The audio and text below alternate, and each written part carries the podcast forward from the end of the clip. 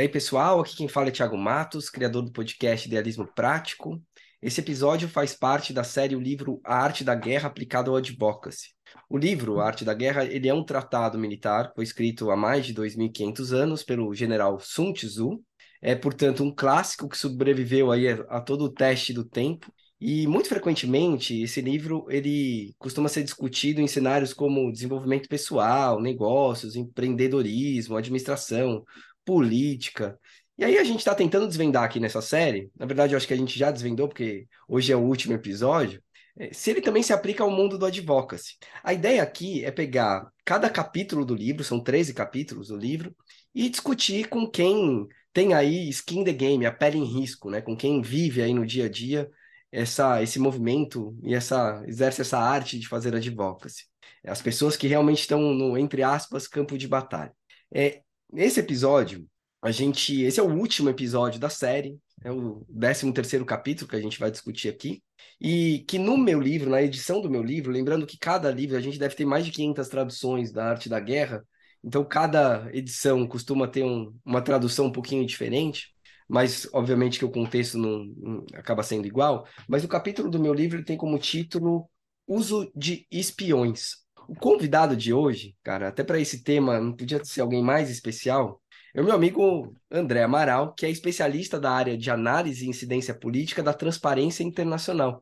A gente se conheceu no movimento chamado Rede Advocacy Colaborativo. E desde então eu tenho o André aí como a minha principal referência nesse mundo, né? nessa tribo de transparência como condição fundamental para o para efetiva democracia, para efetivo exercício do controle social. Eu que sou do mundo da saúde e, me, e, sou muito apaixonado por essa área de transparência, quando eu conheci o André, tive assim, realmente falei assim, cara, achei alguém da minha tribo, porque nem todo mundo do mundo do advocacy da saúde Claro, as pessoas têm, obviamente, uma, uma ideia muito positiva da transparência, mas como os assuntos principais, os temas principais estão relacionados direto à saúde, nem todo mundo é, é tão empolgado com esse negócio da transparência. E o André é mega empolgado, cara, me achei aí nessa, nessa nossa troca. Andrezão, cara, super mega obrigado aí por ter aceitado o convite. Para mim é um prazer imenso ter você aqui nesse último episódio da série, cara. Pô, Thiago, eu ainda bem que não tem vídeo em podcast, porque você me deixou corado aqui com essa generosa e faço das suas minhas palavras. Quando eu te conheci, uma das coisas que me chamou a atenção foi essa empolgação, assim, e eu acho que os apaixonados, assim, como diz a música do Djavan, do Samurai, dizem que o amor atrai, né? Então, aquelas pessoas que têm o coração na ponta da chuteira, eu acho que se atraem aí no caminho. E é um prazer estar aqui no, no podcast, é um prazer estar aqui com você nesse papo. Muito obrigado, é sempre bom conversar com você. Valeu, meu amigo. Bom, ó, a mensagem, pelo menos para mim, central desse capítulo, né, ela parte meio que do princípio de que o conhecimento profundo, é, eles falam ali do inimigo, é o que faz você vencer a guerra. Né? Daí a importância, segundo Sun Tzu, da espionagem, que é justamente obter o maior número de informações, informações privilegiadas, sobretudo, que tragam ali uma vantagem competitiva, uma vantagem estratégica sobre o inimigo. Né? Isso, obviamente, é, para mim, Faz sentido se eu tiver essa interpretação literal, faz sentido se eu estiver lutando contra alguém. Agora, se a gente partir do princípio de que o inimigo no mundo do advocacy é o problema público e não necessariamente um oponente ou um antagonista, mas o inimigo é, é se a gente concentrar essa hipótese de que o inimigo é o problema e que todos teoricamente nesse universo estão no mesmo barco, me parece que o estado da arte e da guerra contra o problema é que todos os combatentes, ou seja, toda a sociedade, possa ter acesso ao conhecimento de forma radical. E daí que, para mim, a transparência radical seria a maior arma democrática para a gente superar é, problemas públicos. A transparência radical, nesse caso, seria uma. É um paradoxo, né? Mas seria a espionagem em dose total, assim, eu conseguir ter todas as informações que uma espionagem me permitiria, até que essa informação possa ser de todo mundo, né? Um acesso restrito de, de de informações. É, o que, que, você acha, cara? Faz sentido um pouco essa, esse, esse racional? Faz total, Thiago. O que eu, até eu, lendo esse capítulo, uma coisa que ficou muito para mim foi esse sentido do, do estar na linha do inimigo. Você conseguir obter aquelas informações que os outros não têm. E que aí, nessa simetria de informação, está a vantagem comparativa em diante o outro, o outro exército, né?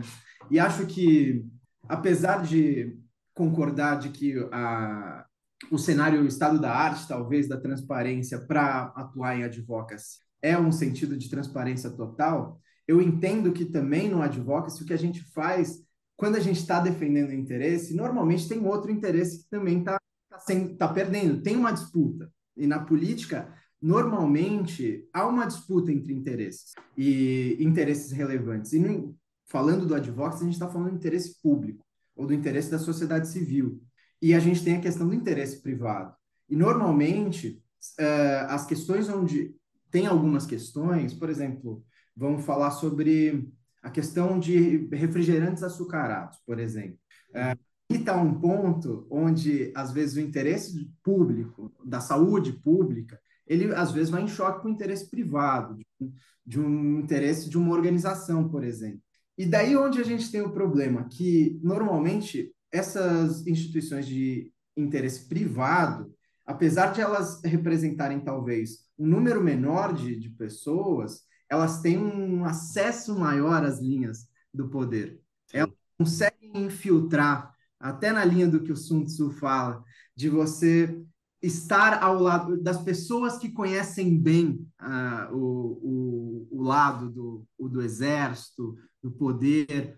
Então, aí que eu acho que a transparência favorece o advocacy, porque aqui as, as corporações que têm mais poder ou mais relação com poder, elas têm um acesso privilegiado. E uma forma de a gente combater o acesso privilegiado é tornando essas ações que às vezes são privilégios de, de pequenos grupos, públicas. Então, a lei de acesso à informação, por exemplo, foi um salto revolucionário na forma que a gente faz uh, advocacy, na forma que a gente atua com o Estado, porque ela nos permitiu conhecer coisas que antes a gente não tinha como, e algumas informações que facilitavam outros lados. Então, por exemplo, uh, agora a gente está regulamentando o lobby uma das, das nossas defesas é que houvesse a transparência de todas as agendas e que isso fosse consolidado em um lugar. Por exemplo, você vai no Chile, você consegue colocar ali o nome de uma indústria, ou um segmento de uma indústria, saber de todas as reuniões que eles tiveram. Uh, ou o nome até de um representante de interesse, seja da sociedade claro. civil ou do interesse privado.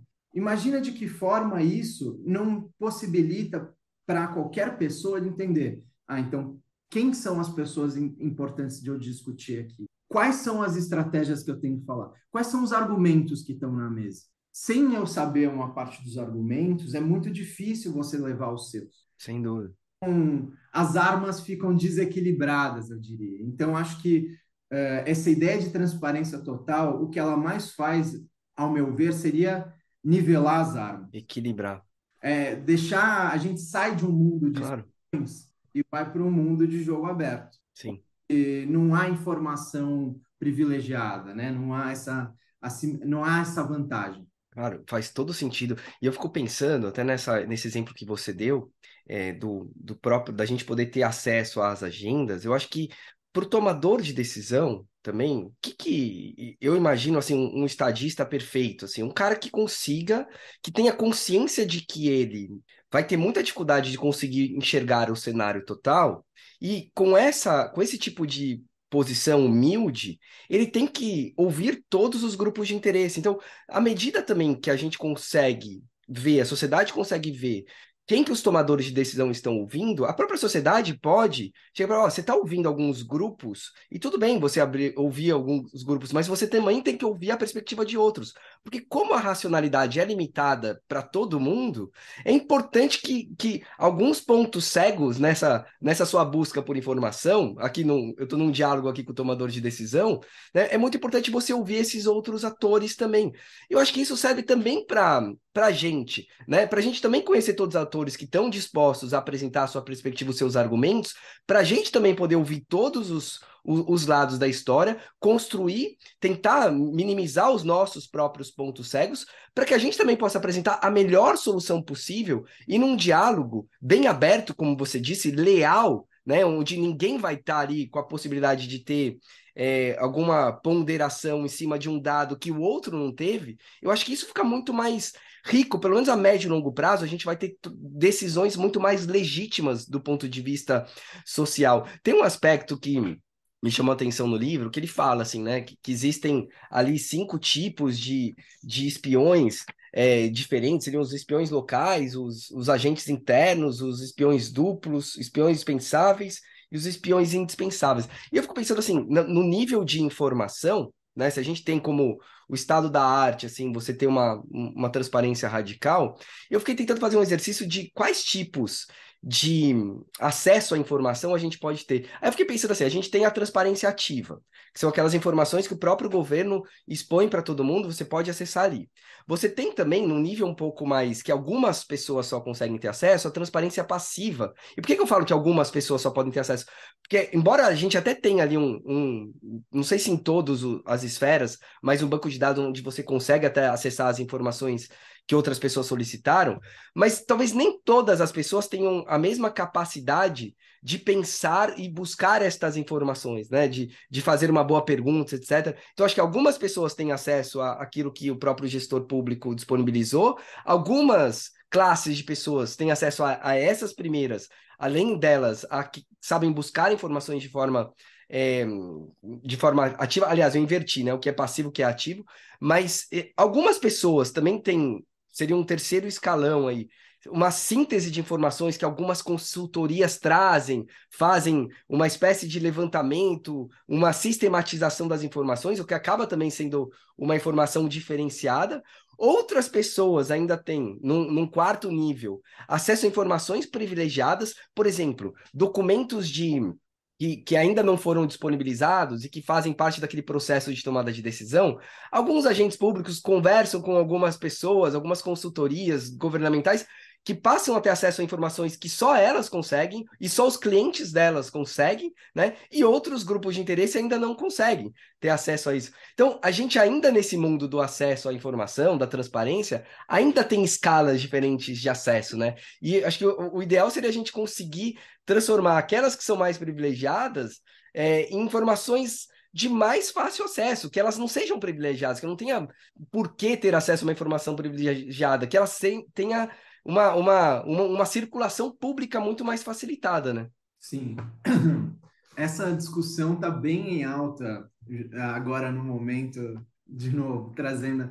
Eu acho que a regulamentação do lobby está tão fresca na, na cabeça, a gente está gravando isso no dia 11 do 11, e nessa semana tramitou a regulamentação, não chegou a ser votada, mas um dos pontos fulcrais tem sido essa discussão sobre transparência é, qual o tamanho da transparência, até onde vai essa transparência, por exemplo, na representação de interesses. E uma das discussões é a publicidade dos documentos, por exemplo. É, de um lado, uma, parte, uma parcela grande da sociedade civil, nós inclusos, a gente acredita que a transparência dos documentos é fundamental para a gente ter essa, esse conhecimento e exatamente o que você falou, a gente trazer à luz quais são os argumentos, as discussões que estão na mesa? Quais, eh, quais são, uh, qual é a narrativa que está tá formulando uma dada política pública? Quais são as expectativas dos diferentes segmentos da sociedade?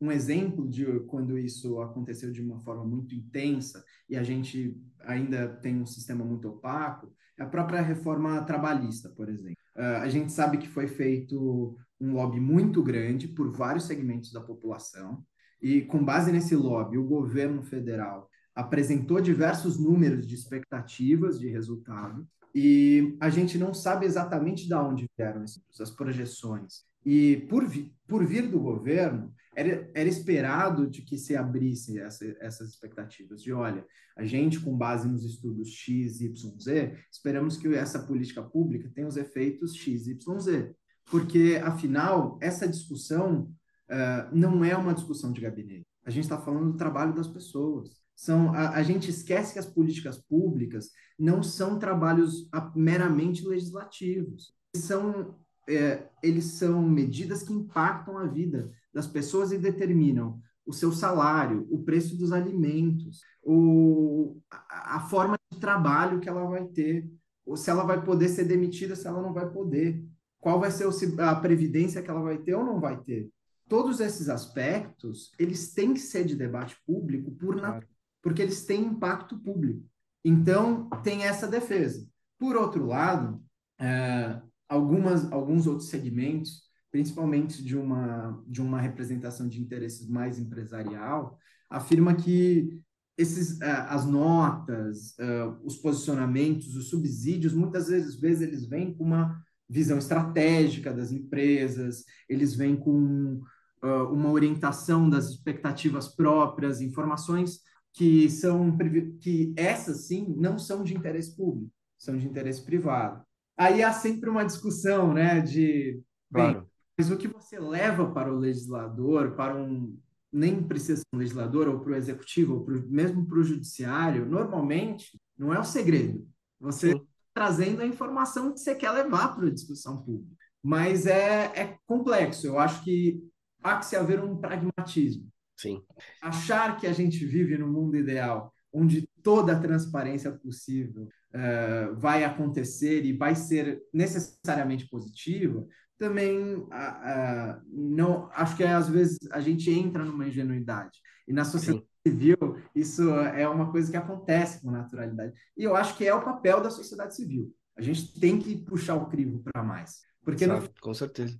como é uma negociação a gente vai chegar ali no meio termo. E a, a, gente tem que puxar mais forte, porque senão o nosso meio termo, se a gente já partir do ponto de que ah, é muito difícil e tudo mais, o que a gente vai conseguir é sempre muito pouco, ou nada. A gente vai acabar com nada.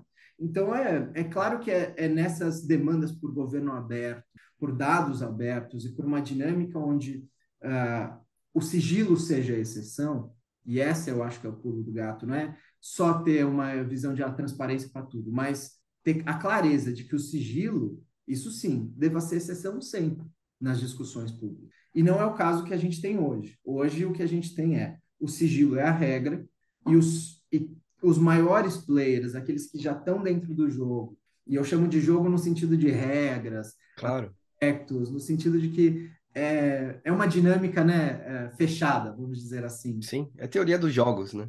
É, pensando nessa forma, eu, eu vejo que hoje o advocacy é um, o lobby, a representação de interesses como um todo, ele é um jogo para quem tem muita experiência. Ele dificulta muito o acesso. É, então, ou é para quem já tem uma consultoria, é para quem é peixe grande, tem muito recurso, porque a informação ela é tão difícil que é isso, você precisa cavar bastante para conseguir. Você não começa um relacionamento com um parlamentar do dia para a noite. Sim, sim. Não tem informação dos assessores do dia para a noite. Então, ou você contrata, às vezes, uma consultoria que já fez esse trabalho, ou é gramando. E, e, e acho que... que... que a gente revertesse isso, né? Para que mais claro. pudessem defender seus Claro, não, e eu, você trouxe tantos pontos legais aqui, cara, que eu até fiquei pensando, né? Tem um, uma passagem na autobiografia do Martin Luther King em que ele é questionado, assim, que as pessoas ainda, o, o, na luta pelos direitos civis, tinha muito argumento de que as pessoas ainda não estavam preparadas para poder participar das, das decisões públicas. E aí ele, lançou uma, uma, uma, um questionamento, um, um argumento, basicamente assim: olha, como é que as pessoas aprendem a nadar?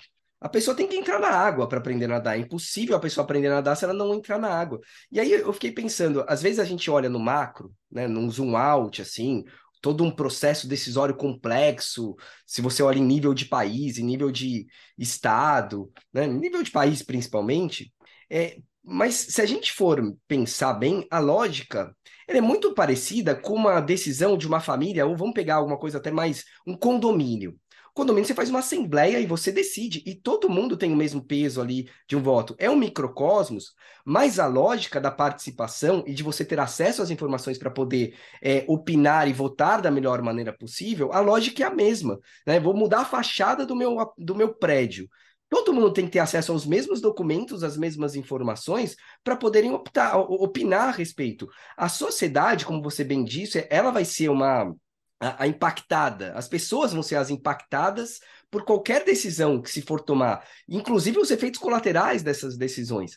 Subestimar a capacidade da sociedade de, a partir das informações, poder analisar e propor melhores soluções ou participar de uma forma melhor, eu acho que é muito negativo. A gente não pode simplesmente subestimar porque é difícil, porque é uma informação muito técnica, é um documento preparatório, as pessoas ainda não estão ali é, preparadas. Eu, eu acho que a gente não pode partir desse princípio subestimar as pessoas. Pode ser que muitas pessoas realmente ainda não estejam preparadas, mas elas só vão se preparar e, só vão em algum momento estar preparadas no momento que elas tiverem acesso à informação. E além disso, pode ser que algumas pessoas nunca vão estar preparadas, mas outras vão estar. Então, é importante que essas tenham acesso e que quem mais quiser ter acesso que tenha acesso. Eu, eu, participei de uma conversa ontem, até que eu acho que me, me queria trazer um pouco aqui para você. Que eu conversei com alguns amigos que já passaram por uma pela pela função de agentes públicos, tomadores de decisão, altas lideranças. E aí a gente conversava sobre as reuniões dos órgãos decisores, das diretorias colegiadas, etc., de agências reguladoras, de órgãos tomadores de decisão, quando passaram a ser transmitidas ao vivo. E aí é, eu acho que a grande reflexão ali era: olha, de fato, foi importante, trouxe muito mais transparência. Mas, por outro lado, eles falavam assim: as grandes decisões, na verdade, são tomadas em decisões de gabinete. Ali vira meio que um espaço em que a gente só dá publicidade para algo. Que... Então, as discussões deixaram de ser tão profundas como eram antes. E eu fiquei pensando, puxa, faz sentido, eu entendo que na, no, no dia a dia isso vai acontecer assim. Mas mesmo assim, é, é, o, o, fato de existir uma reunião de gabinete é, faz com que talvez a gente tenha que refletir de uma forma melhor. Por que, que eles não têm essa capacidade? Por que, que eles não exploram a reunião aberta para ter essas discussões profundas. Será que isso é impossível de acontecer ou será que a gente só não tem que amadurecer um pouco mais? Né? Como é que se vê essa questão para que a, a transparência não, cabe, não acabe sendo uma forma de, sei lá, uma, uma transparência fake, sabe? Uma transparência em que não é aquela que a gente quer. A gente não quer uma transparência fake. A gente quer entender como é que foi o racional para a tomada de decisão, para que eu possa entender também o lado do, de quem está tomando a decisão e para que não seja feito da forma mais leal possível em relação à sociedade, né? Como é que você vê, cara, essa dicotomia assim entre, entre essa transparência e, a, e as formas que aquela transparência acaba mudando no, na dinâmica, né? Nossa, você tocou em muitos pontos, assim. Eu tô com a cabeça borbulhando aqui. Eu acho que, para começar, até puxando o que você trouxe do Martin Luther King, eu acho que isso é uma experiência que a gente vê muito, eh, essa, esse questionamento que ele teve né, sobre a participação popular.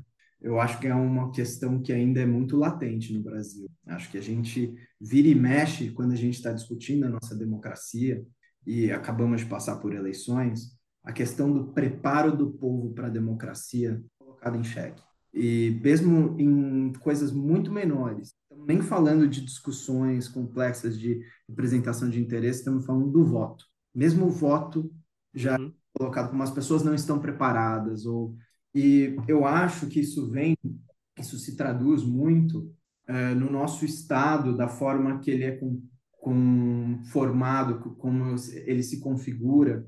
E, infelizmente, eu ainda vejo, numa opinião bastante pessoal, com um estamento muito de elite. É, e elite eu não trago só de capital financeiro, mas elite de capital político. É, é um, é um estado de elite e de um patrimonialismo profundo e isso complica muito essa discussão, porque é, há um, um círculo vicioso onde a gente vê que é a discussão, né? As pessoas ainda não estão preparadas para a democracia.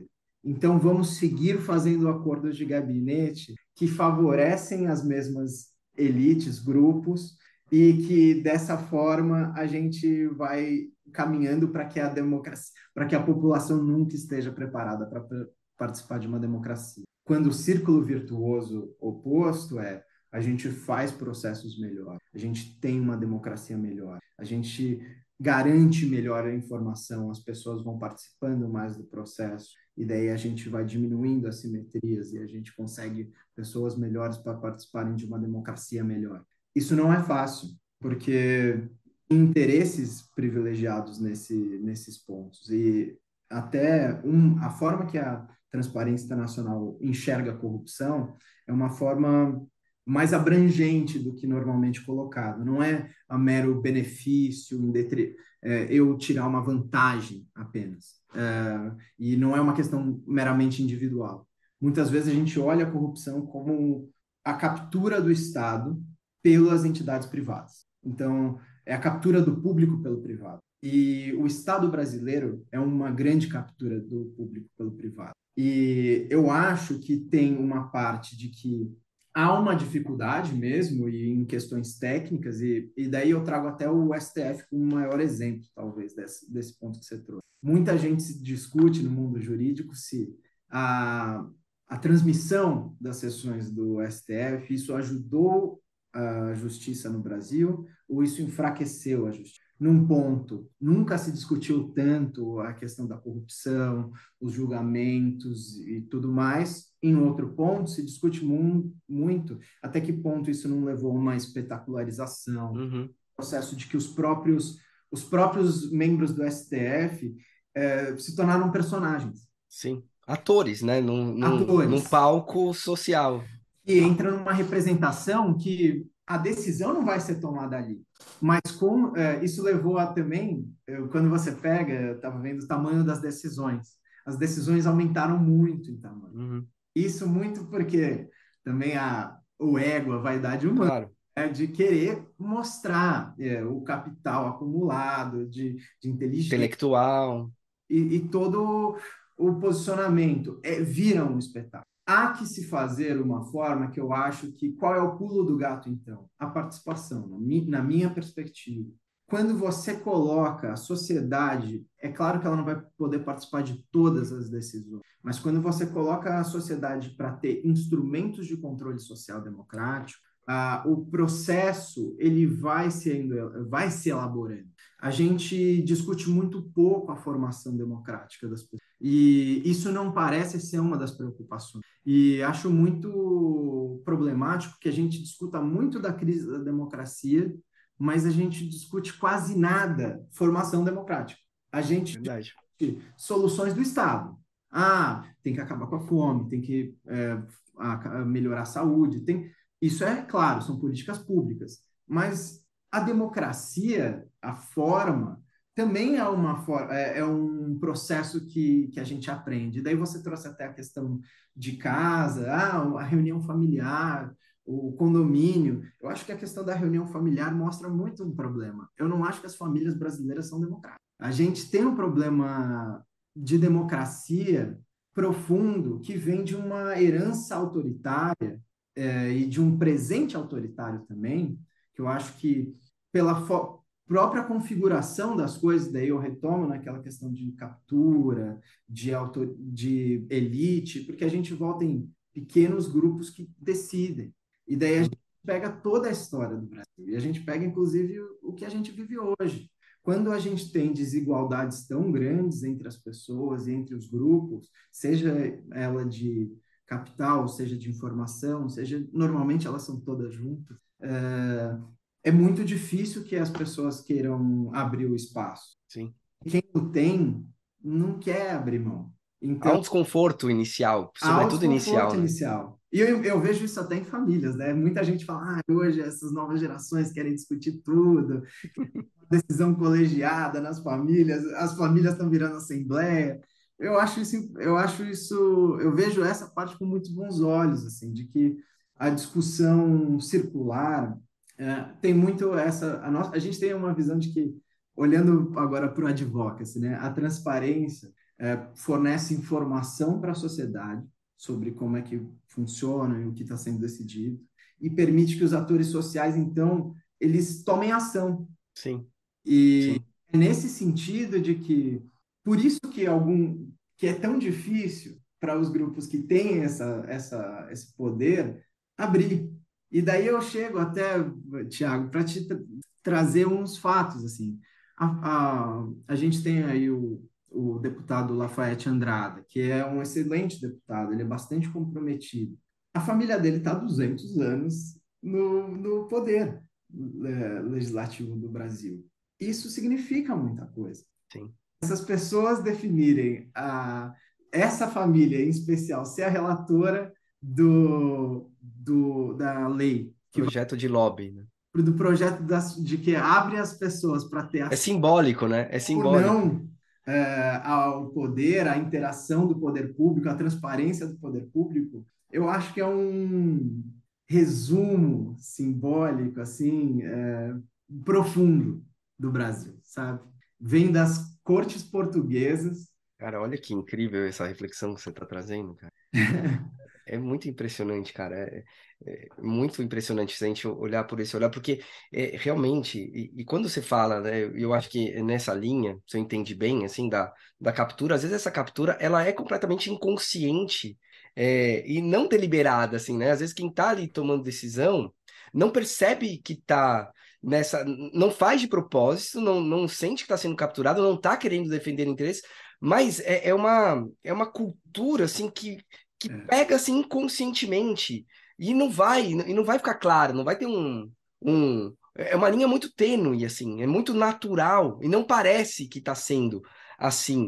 E aí eu fico eu fico realmente pensando é, que essa questão, por exemplo, esse efeito colateral que eventualmente tem também em função dessa dessa cultura, né?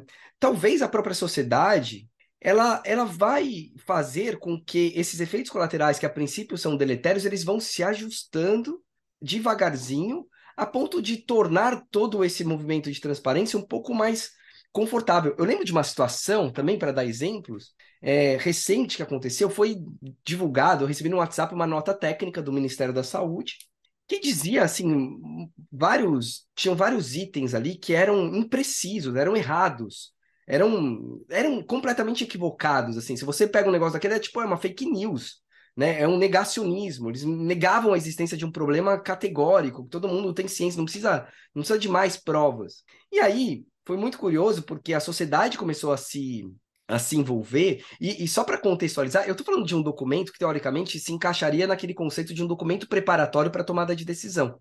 E esse documento, entre aspas, vazou não era para ter sido disponibilizado. Mas foi muito curioso porque vários atores sociais começaram a discutir este documento.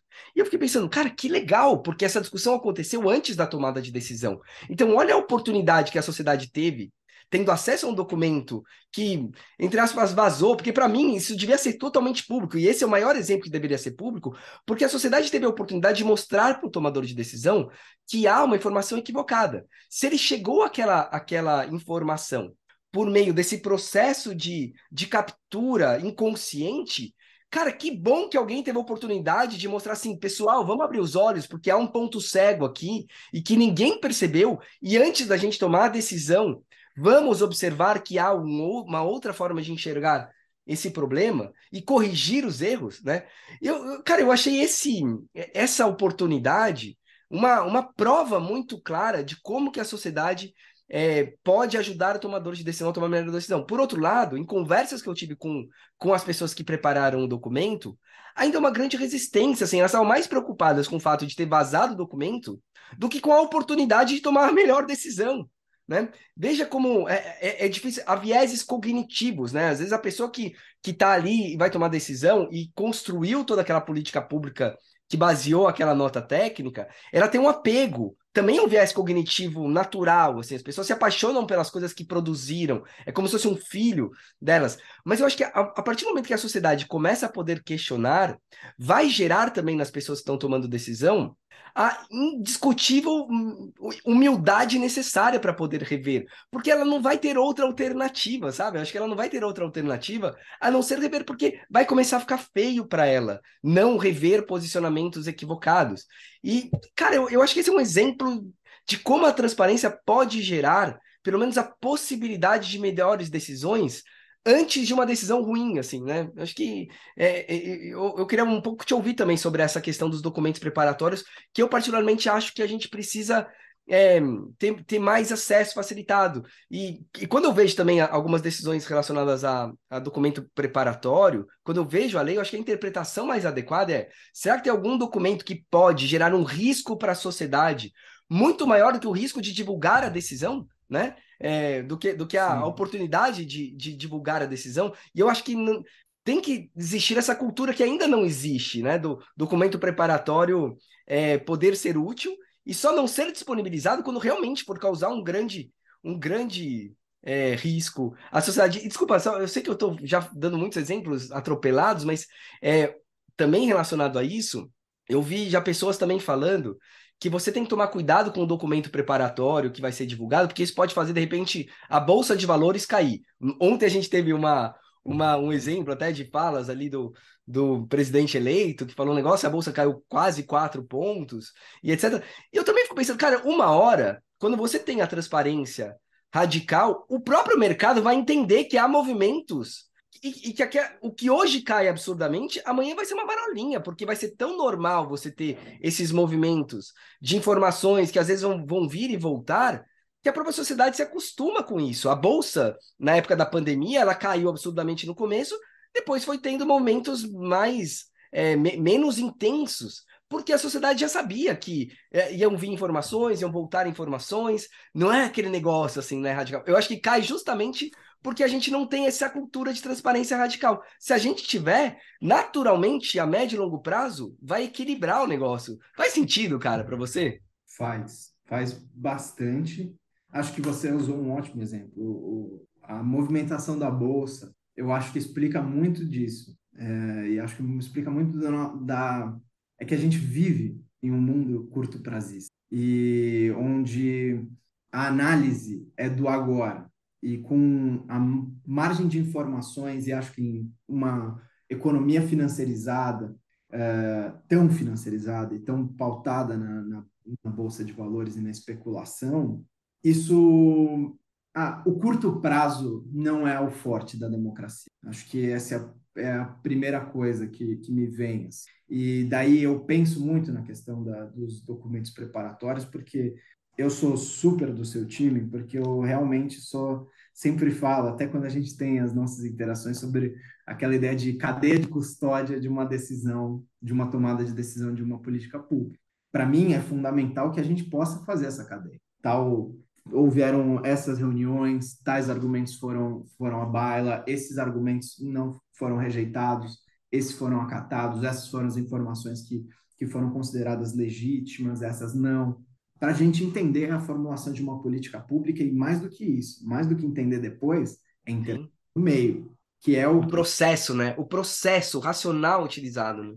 E eu acho que em algumas coisas isso é mais urgente do que outras. Talvez uh, uma decisão, por exemplo, de tomada de, do Ministério da Defesa, por exemplo, talvez um material preparatório ali é muito mais arriscado claro. e nossa soberania nacional de ter transparência do que uma, uma lei, um projeto de lei. E o que a gente está vivendo, você sabe bem disso, Tiago, todas as votações estão sendo assim. Aparece um relatório, na hora, meia hora, duas horas depois, vai votar. Como é que uma sociedade, como é que a gente pode chamar isso de democracia? Sim. Uma formulação de PEC, às vezes, de uma mudança, alteração na Constituição. Pensa quantas alterações tiveram na Constituição Sim. americana. Assim, pouquíssimas, menos de 40. E daí a gente pega no Brasil, temos, nossa, 40 por ano. Mas como é que se faz essa alteração? Sim. Tem regras regimentais justamente pensando assim, você apresenta um relatório, tem tantas sessões para votar. Por que que tem essas sessões? Não é para fazer um, claro. teatro, e aí que a gente volta para a questão do a transparência fake. Porque se você conta sessões de, ah, então vamos abrir uma sessão, cinco sessões de um minuto para bater o para bater o, o, regimento, o que que serve isso? É, é, o regimento pelo regimento. Ao invés de Tá. Não é para ter a, a, inteligência coletiva, né? Porque a ideia disso é eu poder usar a inteligência coletiva, Exato. considerar que a minha razão, a minha racionalidade é limitada e eu quero ouvir todo mundo para buscar a melhor decisão, eu estou matando a pau esse negócio aí, se eu, se eu, se eu aprovo em duas horas, né? Eu não estou ouvindo a inteligência coletiva. As pessoas falam, ah, uh, o legislativo é lento. É para ser. Quando ele é rápido, é um problema. Porque é, claro, tem que haver um ótimo, né? O, Sim. a discussão não pode ficar pra, parada para sempre e, e também uma celeridade de aprovar. A população também tem suas demandas. Mas o problema é o que a gente está fazendo é traz a celeridade. Nunca se aprovou tanto projeto. Mas a custo do quê? E é, na minha visão, a custo democrático. A sociedade se torna menos democrática a cada decisão. E é uma coisa que as pessoas não olham, porque é tão pro forma, parece pro forma, né? Ah, autoritarismo parece quando vem alguma regra ou é, as pessoas veem violência e não veem isso como uma violência institucional. Uma decisão é, que vai afetar milhões de pessoas ser tomada em duas horas, sem as pessoas poderem discutir, sem a imprensa poder reverberar, sem diferentes atores discutirem isso na sociedade, sem isso poder ser papo de botiquim. E, e, e, parece que a gente às vezes normaliza uma coisa que não pode ser normalizada. Né? É só voltar a exemplos mais micro. Se chega uma, uma, um e-mail para você agora, você mora num prédio, e fala assim: ó, daqui a uma hora a gente vai fazer uma assembleia aqui para deliberar sobre o, o salário do síndico para 50 mil reais. É Cara, isso. daqui uma hora, sendo que, teoricamente, né, era para ter um prazo para você poder se preparar, para você ir até, ter, ter como se organizar para ir até essa assembleia. Aí você recebe um e-mail a uma hora da tarde para estar às duas horas da tarde num dia de expediente normal, você não vai conseguir. E aí a, a gente acha, acho que se eu der esse exemplo, todo mundo vai achar absurdo. Né? Todo mundo vai achar um grande absurdo e vai se revoltar com o síndico, assim, vai querer a destituição desse síndico. Mas a gente meio que, como é num macro, às vezes parece que o negócio meio que se normaliza, né? E, e, e a gente tem que começar a se indignar em relação a, a forma como a coisa é tomada, a forma, o processo como a, a, o processo de tomada de decisão, como você falou, às vezes é muito mais importante do que a decisão final, assim, é o como, é o que, que eu consegui captar de inteligência, o que, que eu consegui realmente atender os anseios da sociedade. E a gente, obviamente, numa situação dessa, você não vai ter isso garantido, né? E daí a gente volta para a cultura. É a falta de uma cultura de transparência, falta de uma cultura de democracia. É uma cultura de sigilo, é uma cultura de autoridade. Sim. A, a gente tem uma cultura onde as práticas de transparência, elas chamam muita atenção. As discussões públicas que são feitas assim são momentos específicos e são hum, é, não é o, o, o normal. Sim. É normal. E por exemplo a gente teve agora na pandemia a gente o Congresso Nacional fez algo impressionante. Foi um dos poucos congressos do mundo que conseguiu ir para o sistema remoto assim. E assim não temos poucos deputados não temos poucos senadores. É uma, é uma inteligência técnica para fazer isso funcionar que nos permitiria, me, me faz pensar, nossa, o quanto a gente poderia fazer de, de discussão democrática, de criar ferramentas de, de... Espaços novos de participação, né? Imagina se a população tivesse voz para a pauta. Puta, mal. Você pode... A, a, a, urgência dessa semana é mesmo a gente discutir, é, é, sei lá, ou discutir na semana passada de tornar Mato uma parte de Mato Grosso, a capital do churrasco de Cordeiro Mamão. Não tirando a relevância. Sim. Sim, esse é o tema mais importante que a sociedade vê votado. Sim. Agora, Sim. a gente torna algumas coisas urgentes. Por exemplo, as regras que a gente que iam tornar mais difícil investigar e condenar uh, políticos envolvidos em corrupção. Isso foi passado como urgente urgentíssimo. E passou assim, apresentou o relatório e ia ser votado uma hora depois. Essa, isso durante a pandemia. Essa era a necessidade da população. E se a gente cria esses mecanismos, o que, que daí volta para o que você tinha falado? É um constrangimento no processo. Sim. Porque daí as pessoas vão falar: não, não queremos isso. Não é essa decisão. Não é isso, não é assim. Mas daí depois a gente só pode olhar para o leite derramado. E daí Inês é morta. Daí o que, que a gente faz? Então, eu acho que são discussões e discussões. Acho que no, que, no, no quesito técnico, muitas decisões eu acho que tem uma parte que é gabinete. E isso é importante. Mas essa parte do gabinete não pode ser maior do que a parte de discussão pública.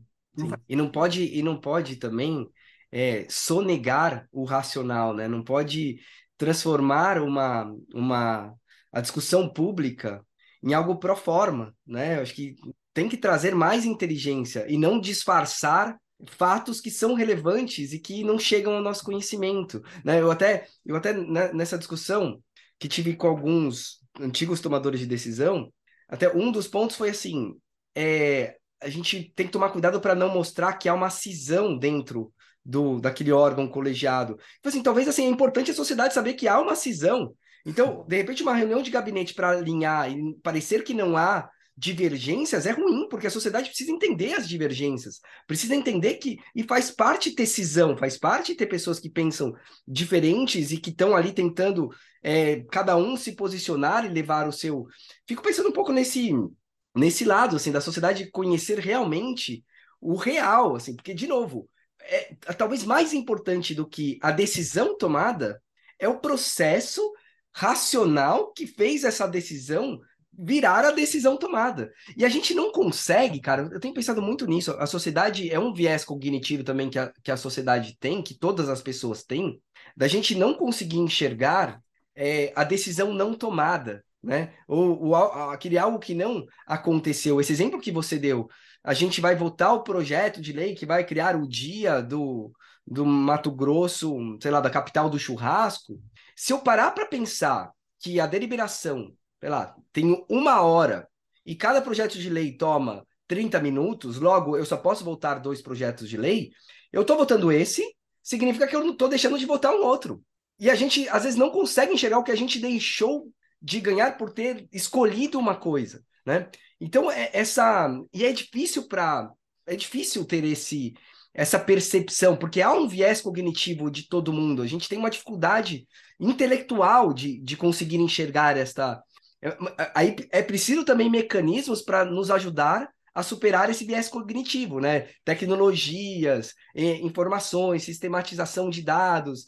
Eu comecei até a fazer faculdade de ciência de dados, cara, esse ano, pra, porque eu comecei a sentir muita dificuldade. Assim, eu não quero cair nessa armadilha. Eu tenho consciência que eu caio diariamente nessa armadilha de vieses cognitivos, né? E eu acho que eu preciso ter instrumentos para tentar me ajudar a não cair naqueles que é possível eu evitar cair. Mas eh, a, gente, e a gente não enxerga que a gente está caindo. Acho que esse é um grande ponto de reflexão. Eu fiquei pensando que você trouxe da cisão e tudo mais. Daí eu te trago o contraponto. Como é que a Bolsa reage a uma cisão num órgão? Vamos supor que fosse no Ministério da, Economia, da Fazenda. Ou como é que a gente vê nessas pastas a incerteza e o curto e daí volta na questão da. Vai olhar o curto prazo, né? Não o longo curto prazo. Curto prazo Sim. Uh, é difícil de lidar com a incerteza. Sim. Aí fica como se a incerteza fosse necessariamente. É isso. Ruim, né? Falta de rumo. É, ruim. É a visão de que incerteza é ruim. E daí eu vejo um problema de uma outra ala da política que está crescente, que é a discussão tecnocrática. É, sempre foi, né? Sempre é aquela discussão assim, mas de uma ala que analisa a, a política de uma forma de decisões fechadas, de como se fosse possível achar a decisão ótima e de que não fosse uma disputa, uma construção política fosse não que todas elas é, a disputa e eu trago aqui também reforçando de que a questão do viés cognitivo porque disputa não é algo ruim, Sim. Plural.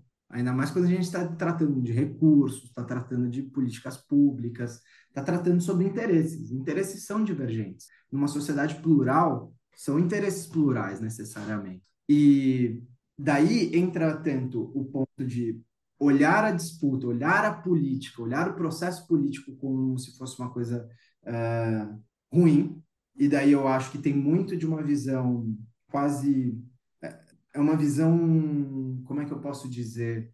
Que ela busca quase um funcionamento mecânico. Sim, e perfeito, né? E parece perfeito. que sempre tem que mostrar que é perfeito. Como se a imperfeição fosse o problema, assim, né? Exato. E às vezes a, a, imperfeição é rica, né? Ela que vai claro. trazer a realidade das coisas, né? Ela é natural. São processos é? humanos, não são processos de máquina. São Certeza. É um processo humano. E, e mostrar esse lado humano afeta. É, principalmente as coisas que querem funcionar, dizem que funcionam como máquina, como economia, mas não funciona também. A economia é um processo fundamentalmente humano. Sim. É um processo onde os sentimentos, ela se, se dá basicamente por expectativa. Sim. Totalmente é, vai além da racionalidade. Tem um tanto da racionalidade, mas vai além. E também tem outros pontos que eu acho, Tiago, que tem a questão do corporativismo.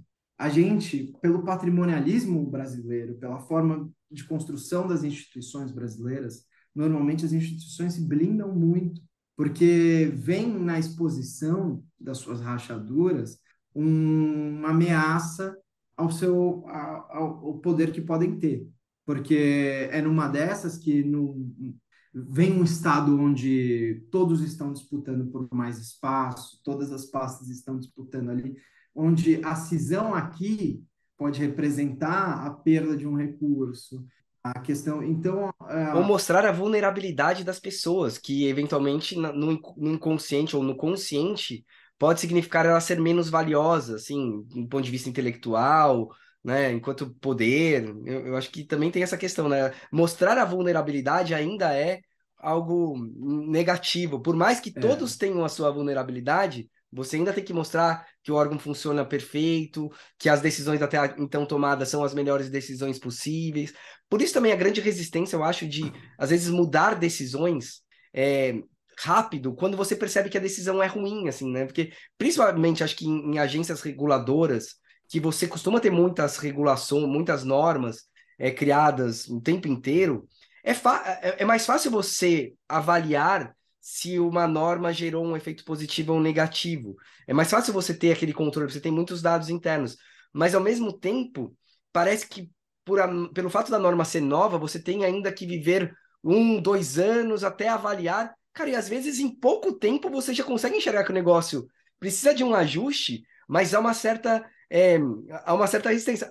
Me parece também um pouco por essa por esse medo de mostrar que é, ah, será que eu errei? Eu, vai, vai ser muito vulnerável, vou ficar muito vulnerável mostrar que eu errei, né? E às vezes é legal, cara, né? Mostrar que. Eu, eu confesso que eu aprendo mais, cara, quando, sei lá, eu, te, eu tenho. Às vezes eu, eu faço alguns posts e alguém me fala alguma coisa e que, cara, desconstrói o que eu falei e me mostra uma perspectiva diferente. E eu, cara, sinceramente, eu tenho ficado muito grato, assim, por me permitir mudar de opinião logo e não ficar me fazendo bater cabeça num, num, num assunto e que eu tava errado, eu tava errado, tudo bem não tá errado. É ruim, óbvio, no começo, eu prefiro estar tá certo, né? Mas é, há uma riqueza em você aprender, em você entender que estava errado logo, né? Há uma riqueza nisso. Ah, com certeza. Mas, de novo, nesse aspecto, eu acho que é muito distinto. Ah, eu acho que a gente faz isso como, como indivíduos também, dessa blindagem da mobilidade, mas eu acho que tem muito uma questão de burocracia. Entendi democracia ela se ela precisa ela se preserva necessariamente. O estado for, o formato de um estado assim ainda mais numa linha é, do estado que a gente tem hoje eu acho que as burocracias elas são elas atuam muito pela autopreservação. Por exemplo qual é qual é a base de legitimidade de uma agência reguladora que ela não é normalmente eleita por voto? É a credibilidade quando a gente está falando sobre erros, a gente está falando sobre credibilidade. Sim. Está falando sobre uma, umas hipóteses erradas, vamos supor, de uma certa agência, de uma certa pasta, você está mostrando uh, de um lugar. É, é isso. A, há uma expectativa de certeza desse, desse, dessas instituições. Sim. Que isso atrapalha o funcionamento. Porque, justamente, são burocracias, burocracias estatais formadas não por. Muitas vezes elas têm pouco. Isso mudou no, nas últimas décadas, né? Nas últimas, últimas duas décadas, desde o final da ditadura militar, a gente conseguiu criar mais órgãos colegiados, estender as, as cadeiras civis em órgãos uh, públicos, mas ainda assim há uma distinção uh, hierárquica entre o civil o, e o funcionário público, nem se fale quando a gente está falando de outras, de patentes militares. São tribos, né, cara? Acabam sendo tribos, assim, né? Exato. E, e daí o que, que eu acho que pode formular para a gente mudar esses cenários? Legal. E tem muito de criar, fortalecer os mecanismos de participação. Então, primeiro, garantir então que a gente tenha mais espaços de que as decisões uh, sejam colegiadas também, que a gente tá consiga criar. Uh... Porque se for um erro, se houver um erro, é um erro coletivo também, não é um erro só de lideranças, e, né? erros coletivos e, forma, e formados não só pelos funcionários públicos, mas também Perfeito.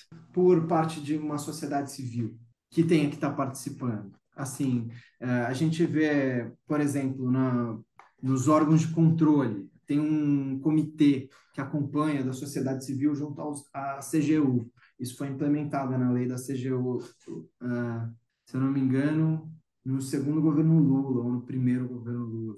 E, e tem uma parte desse colegiado que é formado por, pela sociedade civil. Não é a maioria das cadeiras, mas tem que ter cadeira. Porque no meio da formulação que alguém já, algum representante, claro, não podendo fazer uma grande água que todos vão poder opinar, que a gente pegue segmentos da sociedade civil que estão uh, acompanhando um certo tema para participar desses espaços. E que daí a gente, tudo bem, não precisa ir para o público geral essa discussão de uma forma ainda, porque é aquele negócio, a gente tem que diferenciar o que é uma transparência de um processo e um despejo de informação.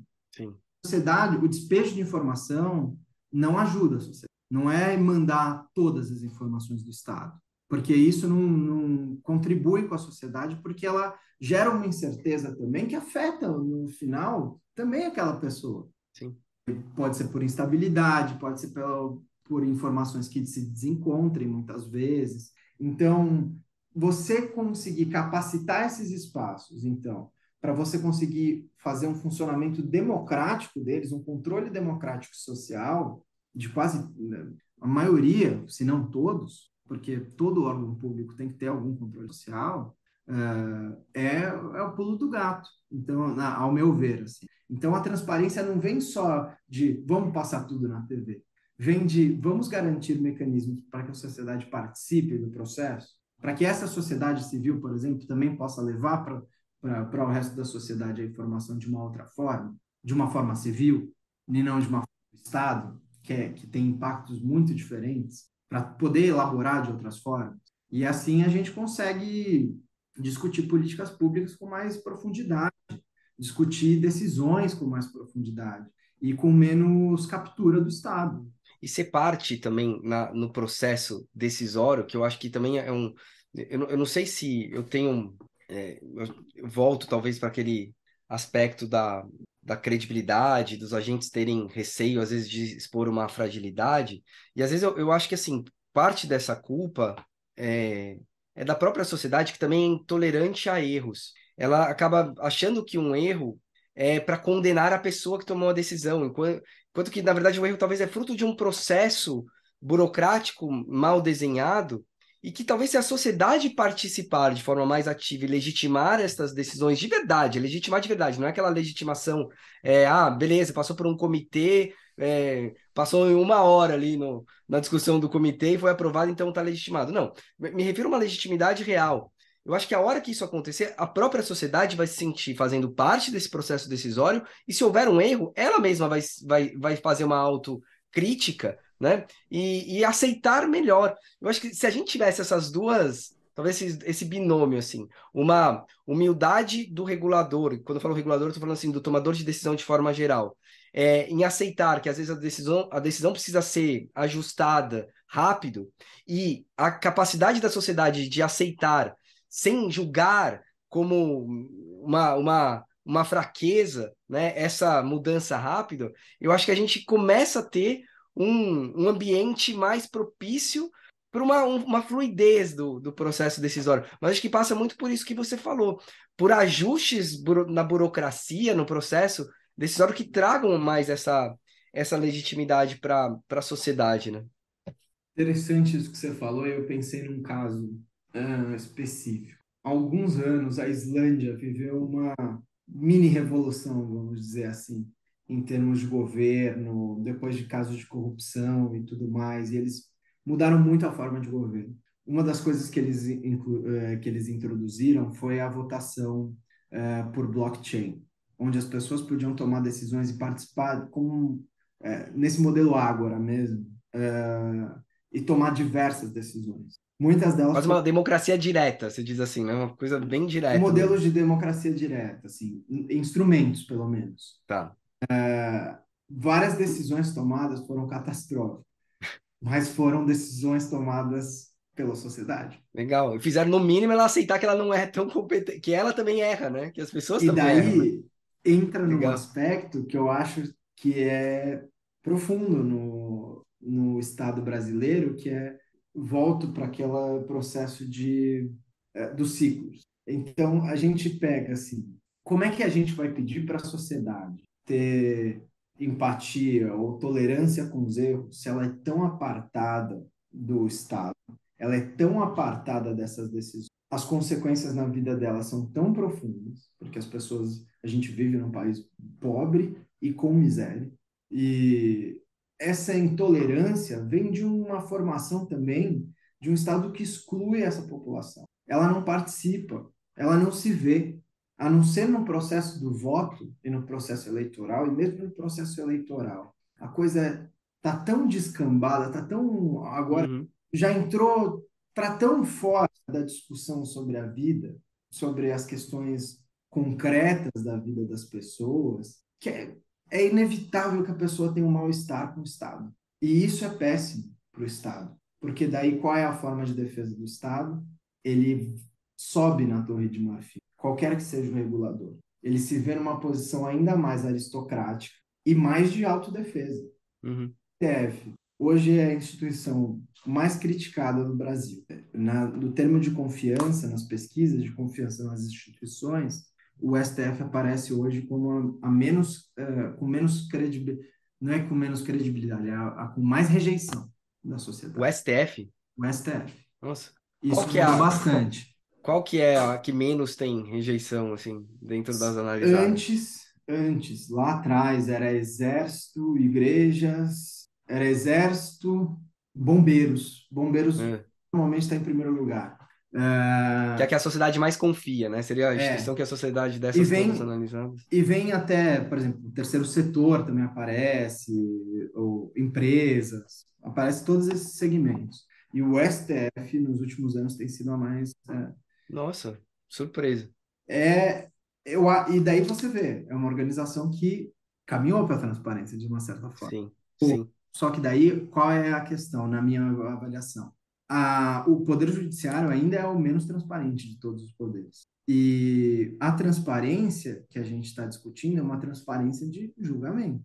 E daí a avaliação ali, e daí a gente está falando de uma questão técnica sendo julgada de uma maneira pública. Isso é, isso é complexo mexe com paixões, ainda mais o STF. Só que, ao mesmo tempo, a gente não tem. Quais são os instrumentos de controle social do STF?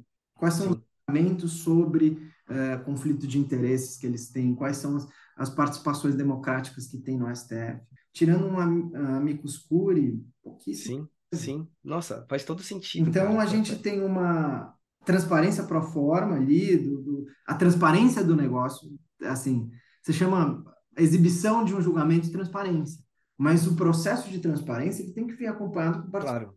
É um espectro muito maior do que simplesmente o julgamento. Agora, esse dado também não pode trazer, sei lá, uma reflexão no sentido de que é, não é que era um órgão, talvez, estou julgando, tá? Não estou dizendo que é assim, mas só uma reflexão.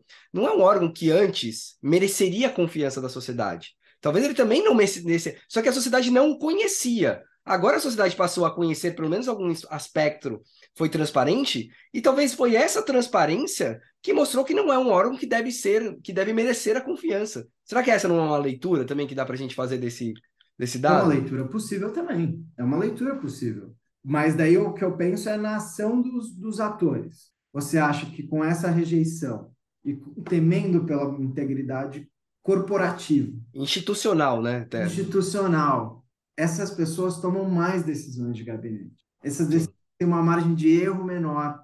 Sim, e vira uma transparência fake, né? Acho que a gente volta para aquela. E daí fortalece, ao, ao meu ver, esse tipo de transparência fake aumenta o problema.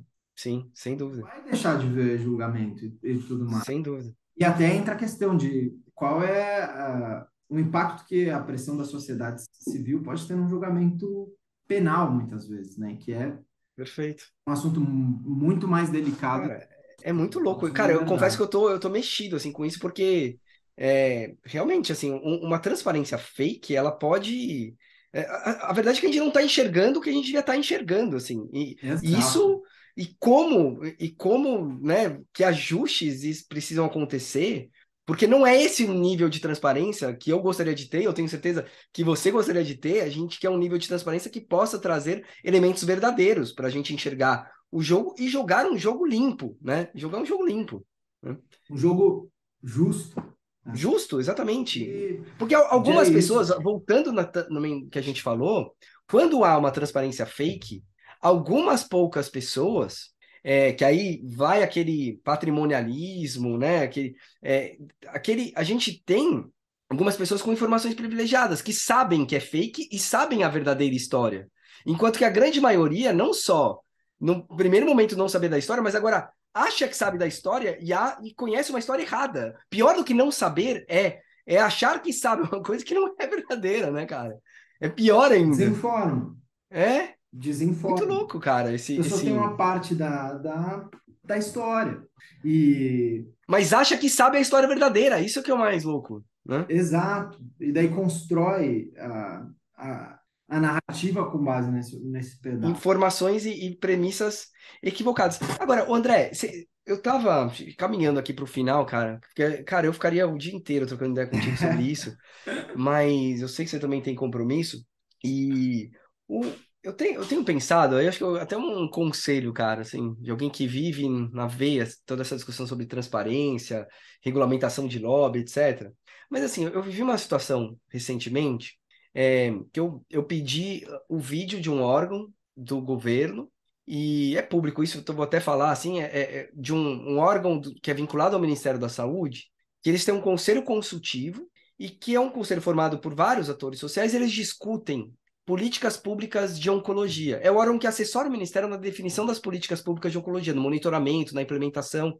Eu trabalho muito com oncologia, para mim é muito importante saber o que esse órgão está discutindo da forma mais precisa possível né? Aí podem.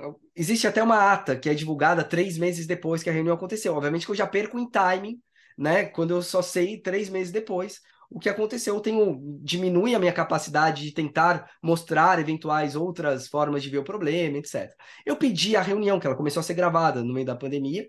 Eu queria ver a reunião em tempo o mais curto possível, a partir do momento que ela se realizou, para entender o que eles discutiram e a partir daí tentar trabalhar tanto buscar aquela inteligência que eles, que eles produziram ali para eu me qualificar mais, como para mostrar para eles também outras formas de, de enxergar o problema. E eu fiquei muito surpreso quando me disseram, é, na resposta que eu pedi via lá, na pergunta que eu fiz via lá, e quando me responderam, disseram que essa reunião, ela, a gravação, depois que eles produziam a ata, a reunião estava sendo descartada, estava sendo deletada. Eles pegavam o arquivo e deletavam a reunião. E aí eu fiquei pensando, é, para que serve uma ata? Uma ata serve, ela surgiu é, num momento em que você não podia ter aquela informação primária retransmitida. É, a partir do momento que você tem como re reproduzir fielmente a informação primária, que foi a discussão real gravada, teoricamente a ata não deveria nem que existir. Ela, ela é, uma, é uma informação secundária. E aí eu fiquei pensando, desprezar uma informação primária e manter uma informação secundária, cara, para mim não faz sentido.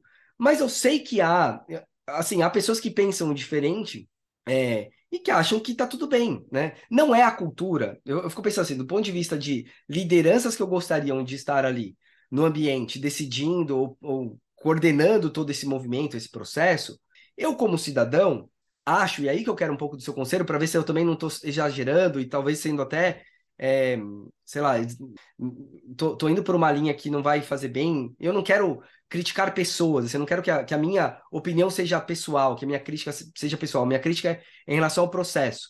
Mas às vezes é, é, é, são perfis de lideranças que vão poder estabelecer mudanças no processo. Você acha que faz sentido, né? É, agora que a gente já está tá numa mudança do organograma da, das grandes lideranças, dos próprios ministérios, mas você acha que enquanto cidadão, a partir dessas experiências e de uma ansiedade, uma vontade de mudanças no perfil de lideranças, você acha que faz sentido é, analisar o organograma de, da, da, por exemplo, do Ministério da Saúde, identificar, pegar o exemplo da oncologia, identificar as áreas do segundo do terceiro escalão que definem as principais políticas públicas. E buscar por parte das pessoas que, sei lá, do ministro que vai indicar estas pessoas, pelo menos teoricamente, ele que vai indicar essas pessoas, mostrar que eu tenho uma vontade de que as pessoas que vão ocupar esses espaços têm algumas é, alguns atributos. E eu até fiz assim, uma lista de três atributos que eu acho que essas lideranças têm que ter. Primeiro, uma, uma obsessão por transparência. Segundo, uma capacidade de ter a mente radicalmente aberta para ouvir outros atores. E uma capacidade também, uma disposição para mudar de opinião se entender que há argumentos melhores. E terceiro, uma, um atributo de, olha, é, pessoas que eu acho que não vão desistir de buscar a melhor decisão por mais que o assunto seja complexo. Quando eu falo isso, assim, que às vezes parece que a decisão é binária, ó, ou toma essa decisão ou toma aquela decisão. E a gente esquece que tem um espectro grande, que eu posso estressar mais. Talvez eu não saiba a melhor decisão, mas eu, eu, eu posso considerar que eu não sei e tentar buscar outras saídas. Eu acho que pessoas que não se acomodem com soluções fáceis, assim. Você acha que faz sentido ou, ou seria, de repente, uma proposta agressiva, assim, da minha parte, buscar que as lideranças se comprometam em ter sublideranças que tenham atributos específicos. E aqui eu não quero, de forma alguma, atacar pessoas. Acho que essa é a minha preocupação. Eu quero atributos, eu quero lideranças, né? Da mesma forma que eu escolho síndico, eu queria que a pessoa que vai liderar, por exemplo, a área da oncologia, tenha alguns atributos que eu considero que são importantes. Me, me ajuda a, a, sei lá, a ver se eu estou no caminho certo ou errado, enfim, ajustes que eu posso fazer nesse racional. Eu acho que você tem toda a razão, assim, e até vindo de uma outra experiência, minha experiência é muito com o legislativo, né? Então, mesmo nós, como Transparência Internacional, muitas vezes, quando vieram outros processos eleitorais, você indica, assim, de quais são parâmetros de, que você sugere, né? Quais são parâmetros importantes de olhar no candidato? Que, que olhando, por exemplo, para a questão de transparência e integridade, o que, que você gostaria? E acho que isso vale para todo qualquer representante público ou qualquer uh, tomador de decisão público. É necessário, não, qualquer tomador de decisão em qualquer lugar. Se você vai numa empresa, o negócio tem uns requisitos. Então, acho que é uma demanda natural da, da sociedade civil. Mas acho que da minha experiência, da nossa experiência, o que, a gente tem visto com que funciona eh, de uma forma mais assim assertiva. Normalmente deixar evidente qual produto que você espera. Por exemplo, você trouxe o exemplo das gravações. Isso é uma questão muito muito importante, muito séria, porque assim, numa perspectiva de dados abertos e uh, de governo aberto no geral, uh, eu não sou o maior especialista em governo aberto e dados abertos, mas uma das premissas é, é que você use as fontes primárias, você disponibilize as fontes primárias no melhor modelo que tiver para ser lido quanto possível por máquinas e que você consiga preservar isso. Então que tenha, você não pode deletar uma informação, não pode, ó, já mostrei a informação aí, agora não tem mais uso ainda mais sendo uma questão pública, é, é fundamental que a gente preserve nossa memória institucional. Uh, acho que tem barreiras, uh, barreiras que foram de regulamentação que nasceram nos últimos tempos. Acho que a LGPD foi excepcional para muita coisa e é fundamental a privacidade, a proteção e a privacidade dos nossos dados. Mas ao mesmo tempo, ela vem sendo muito deturpada para preservar sigilo de questões públicas. Uh, a gente tem visto isso muito nas questões da lei, uh, quando a gente busca usar a lei de acesso à informação, uh, muitas vezes está vindo, ah, isso são dados protegidos pela, pela LGPD e questões assim, quando na maioria das vezes não são. Então, essa, essa consonância entre as legislações tem que ser feita. Mas eu acho que é fundamental, inclusive, se há uma demanda da sociedade civil e da sociedade civil que acompanha esse, esse tema, tem que haver, eu acho que dá para você fazer um pedido, inclusive apresentar para o ministro, para o futuro ministro ou para futura ministra da Saúde que, que tivermos, é fundamental que a sociedade já tenha uh, demandas específicas. As pautas específicas. Né? E, e trazer o porquê e qual é o impacto que isso vai ter. Quanto mais mastigado você leva uh, no advocacy, até por, por essa claro. questão de informação, uh, a, a, informação que você tem, e daí a gente entra na outra simetria, é por muita experiência de buscar essas informações, não conseguir. Você já arranjou alguns atalhos para conseguir pelo menos que seja ata e mas é, essa é uma luta que você vem falando. Eu te conheço há quase o quê? Quatro anos agora, vai, vai, completar. E nesse tempo todo, a questão da transparência das reuniões sempre foi um, uma bandeira sua.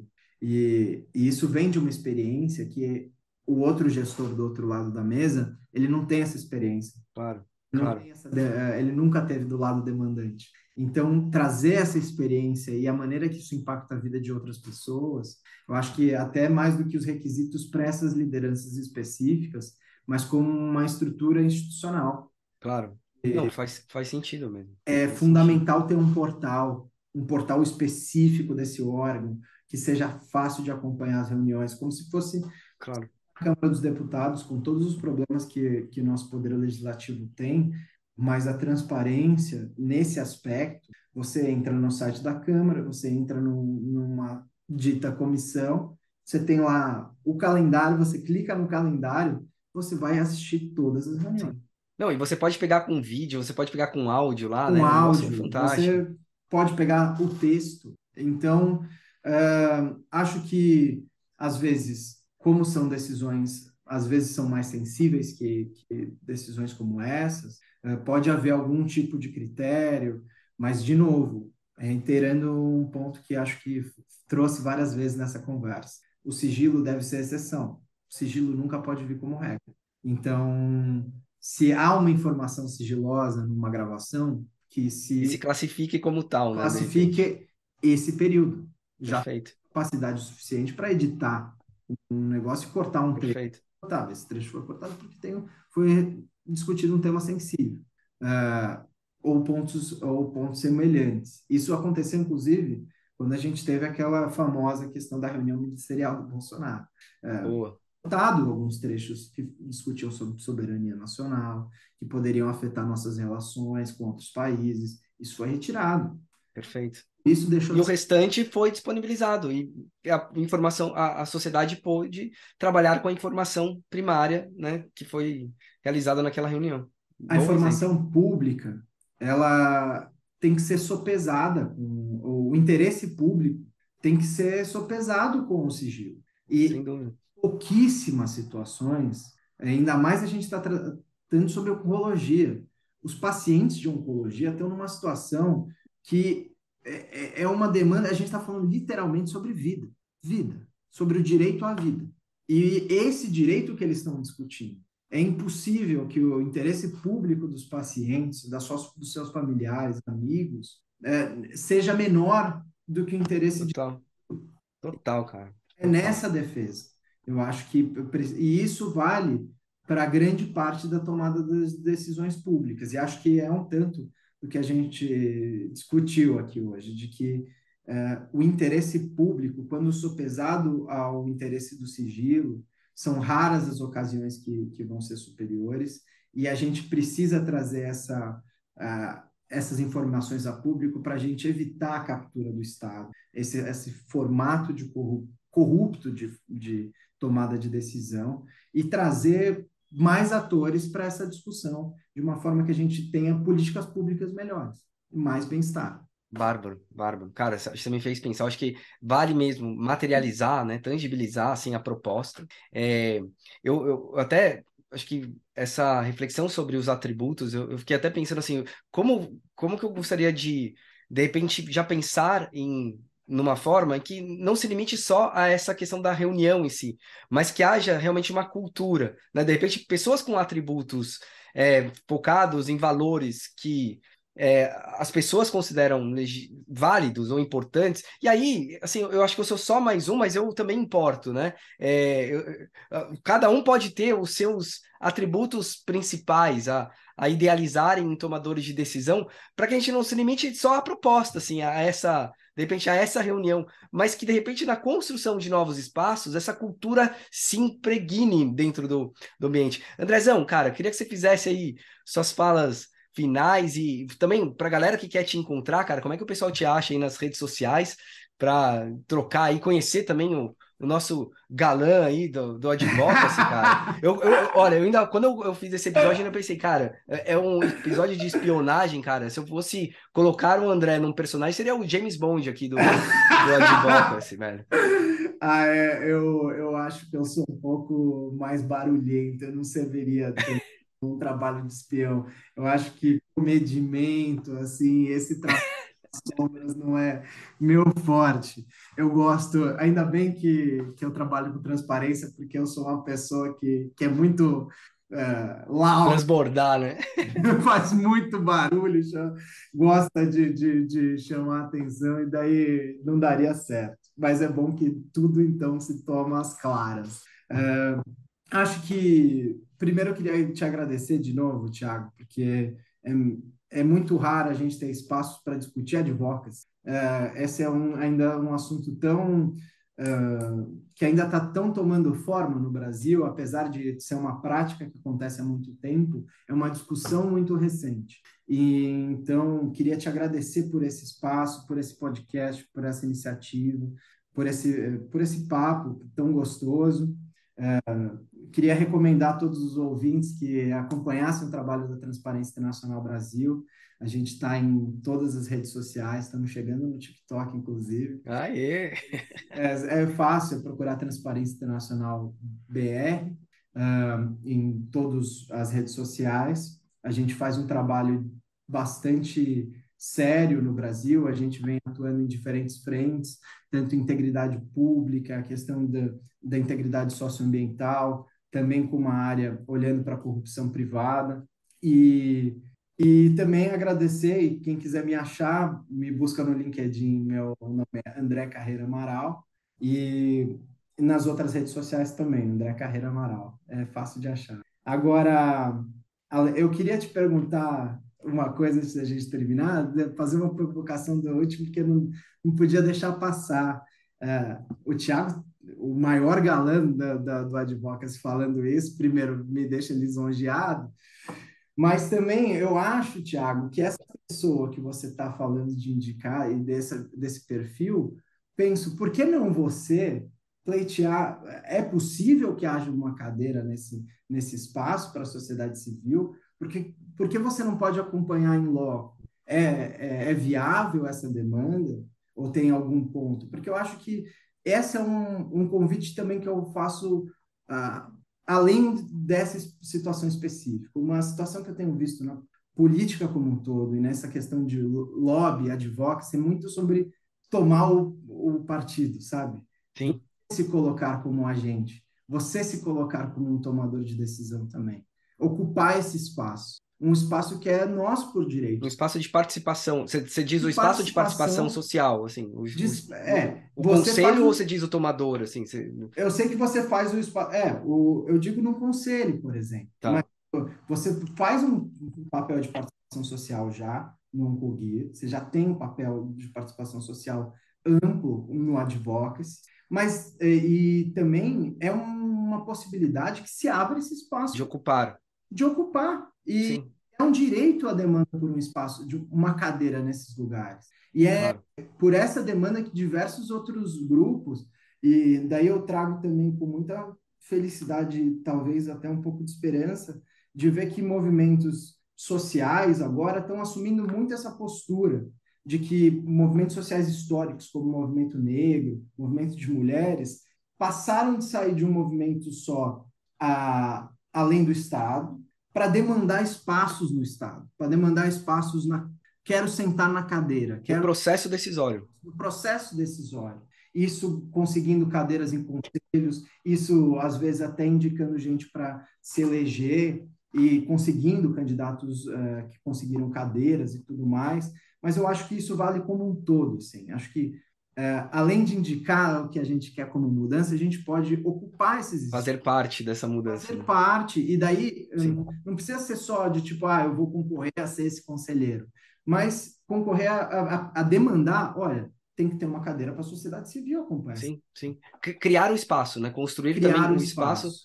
É, cara, é um ótimo ponto que você trouxe, porque, assim, esse caso específico, é, eu até já fiz parte, eu fazia parte do conselho, tem esse espaço de participação pelo Conselho Nacional de Saúde, eu era é, conselheiro do Conselho Nacional de Saúde e ocupei esse espaço por quase um ano.